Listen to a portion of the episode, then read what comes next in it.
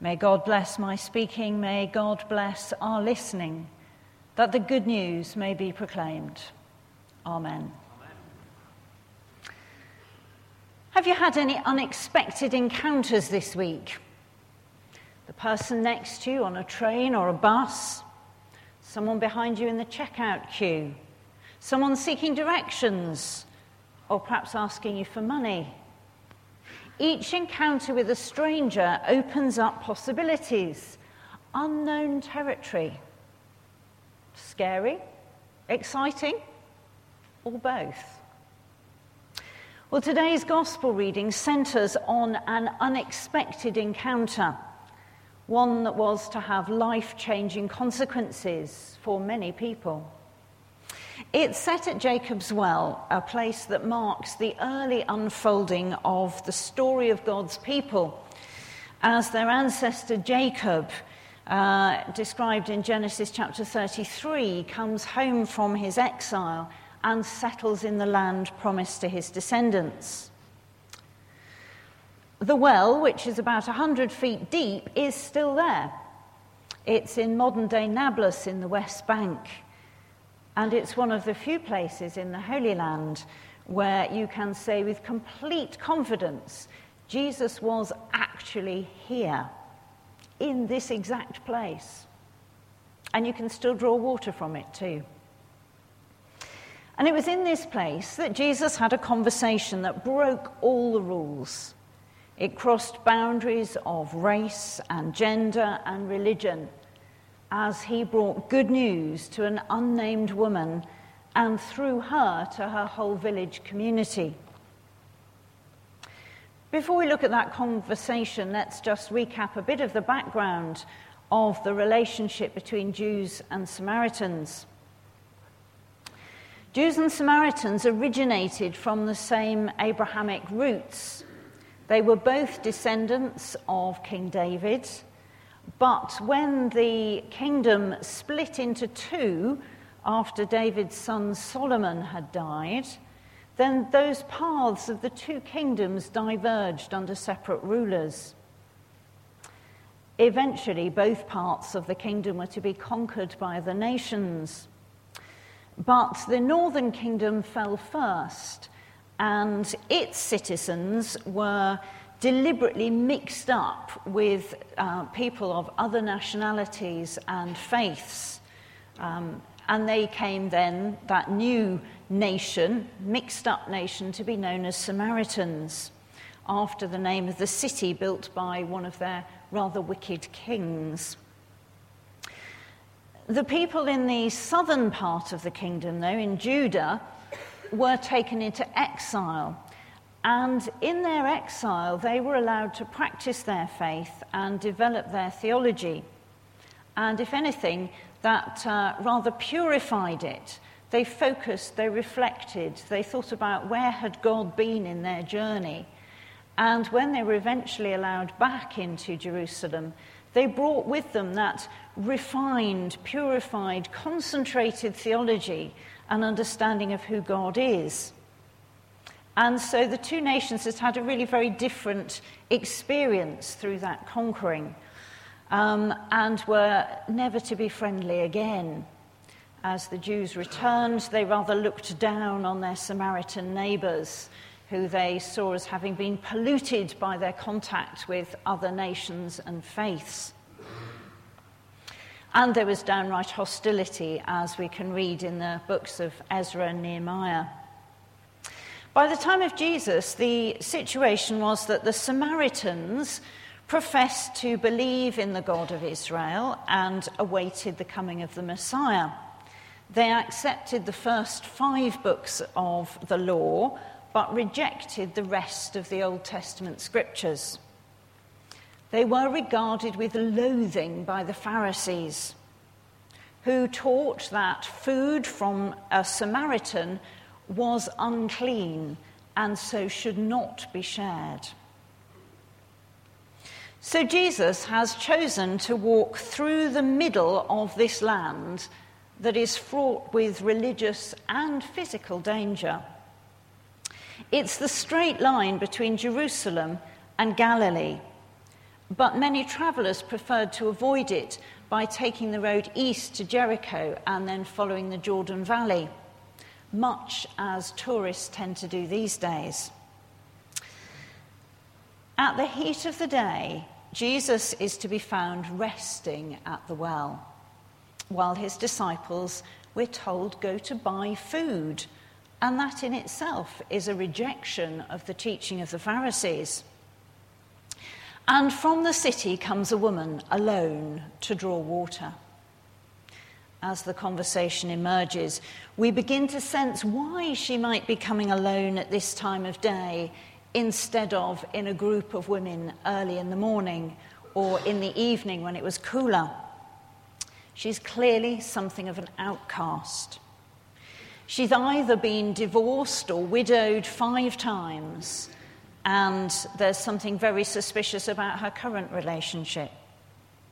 Maybe the other women view her as bad luck, or maybe it's their husbands that she's uh, been consorting with. And so the encounter between this woman and Jesus begins.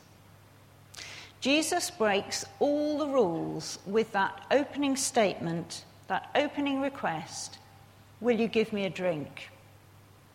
The Pharisees, had they been present, would have had a field day. First of all, a Jew shouldn't have been asking a Samaritan for a drink. And secondly, as a man, he shouldn't have been engaging in conversation with a woman. It's highly risky behavior. But that's Jesus for you. He does break the man made rules, he does cross the boundaries because what he has to offer just can't be contained within the old wineskins of a rule bound religion. Initially, I suspect this conversation was quite light and bantering. You know, who are you to ask me for a drink? Well, if you knew who I am, you wouldn't have asked that. Oh, come off it, you haven't got a bucket. How are you going to get a drink? It's quite sort of superficial but it very quickly goes deep. As I'm sure you've been discovering in these conversations in John's Gospel, Jesus has the ability to slip beneath the superficial conversational gambits and speak truth to the heart of his conversation partners. Nicodemus, the high-born Pharisee, Nathanael under his fig tree, Simon and Andrew, fishermen and followers. And so, in this conversation with the woman, Jesus hints at a spiritual promise which she can either ignore or accept. Whoever drinks the water that I give will never thirst. The water I give them will become in them a spring of water welling up to eternal life. When she accepts, saying, Give me this water, I wonder, does she have any idea what she's saying yes to? This cleansing, dynamic spring of water is about to flush out the murkier depths of her life as Jesus makes it clear that he knows who she is and what her issues are. Commentators are divided on whether this exposure opens her up to asking the deeper questions, or whether her next question is an attempt to deflect Jesus away from her personal life.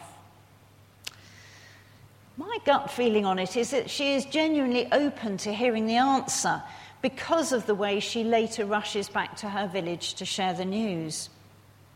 It's as if the early part of the conversation is just a bit of verbal sparring but now they get down to the really serious business. Where is God and who is right? Is it the Samaritans or is it the Jews? Jesus affirms the Jewish tradition, but he then transcends it, telling her that true worship goes beyond the place or the people. True worship, inspired by the Spirit, will be able to take place anywhere. He says, A time is coming and has now come when the true worshippers will be able to worship God in spirit and in truth. It's fascinating that Jesus says this time has now come. It's not dependent on his death and resurrection or the outpouring at Pentecost. His presence alone is enough to make that true worship possible. The woman is in the transforming, redeeming presence of Christ, and all is being revealed to her. And so her final comment goes to the deepest longing of all the coming Messiah. When he comes, all will be revealed. She doesn't ask it as a question, but Jesus treats it as if it is. I who speak to you am he.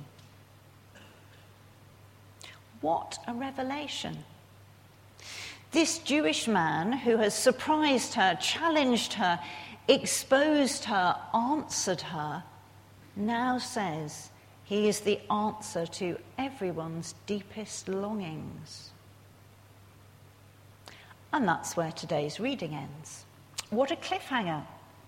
Of course, you can read ahead and find out what comes next, but I won't trespass on next week's preacher's territory. Instead, let's look back through this conversation so far and see what we can learn.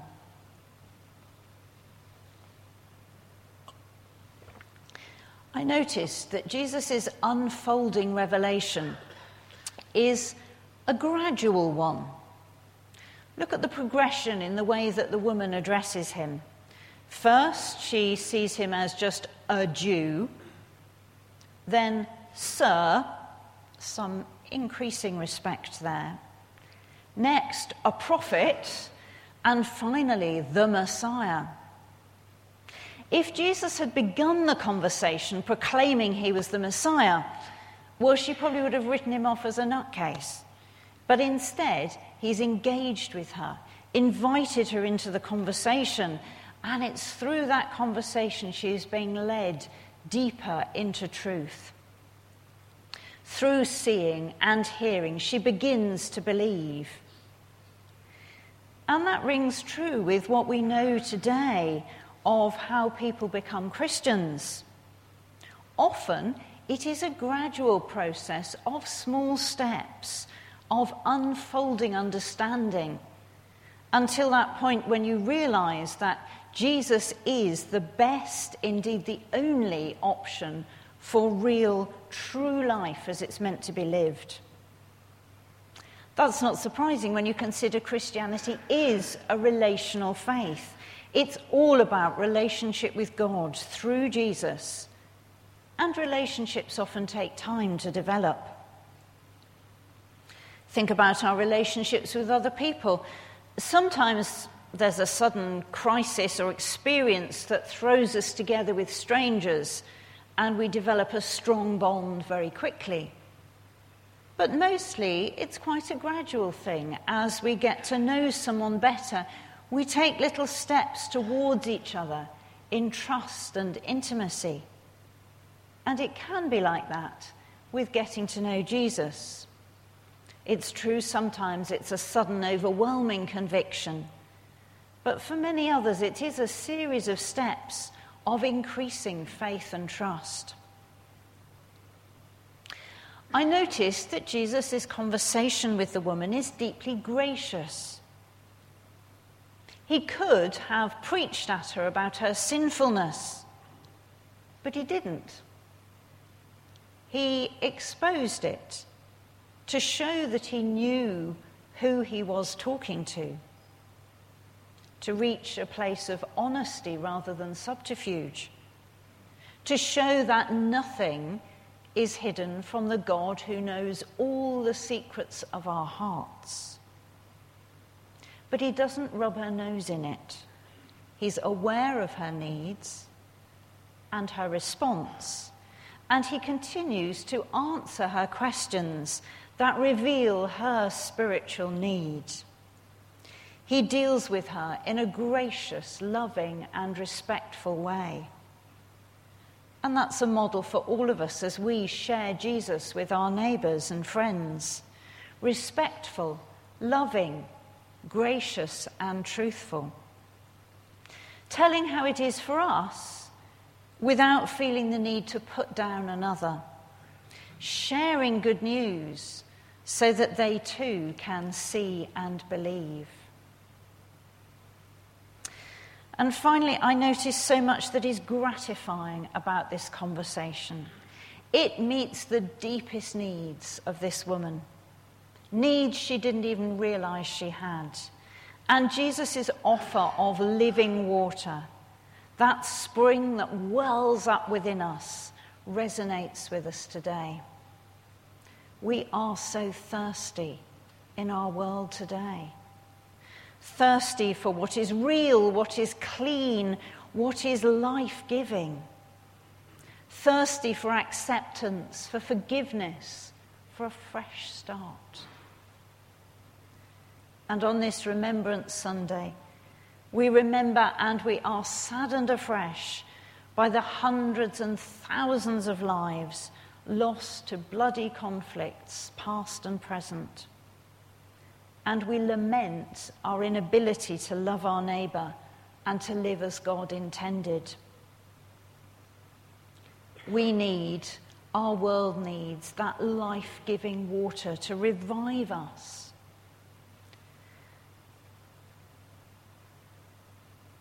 as we drink deeply from the water of life in our worship today, we pray for transformation, for the courage to transcend barriers, and for the courage to make a difference to a thirsty world. Amen.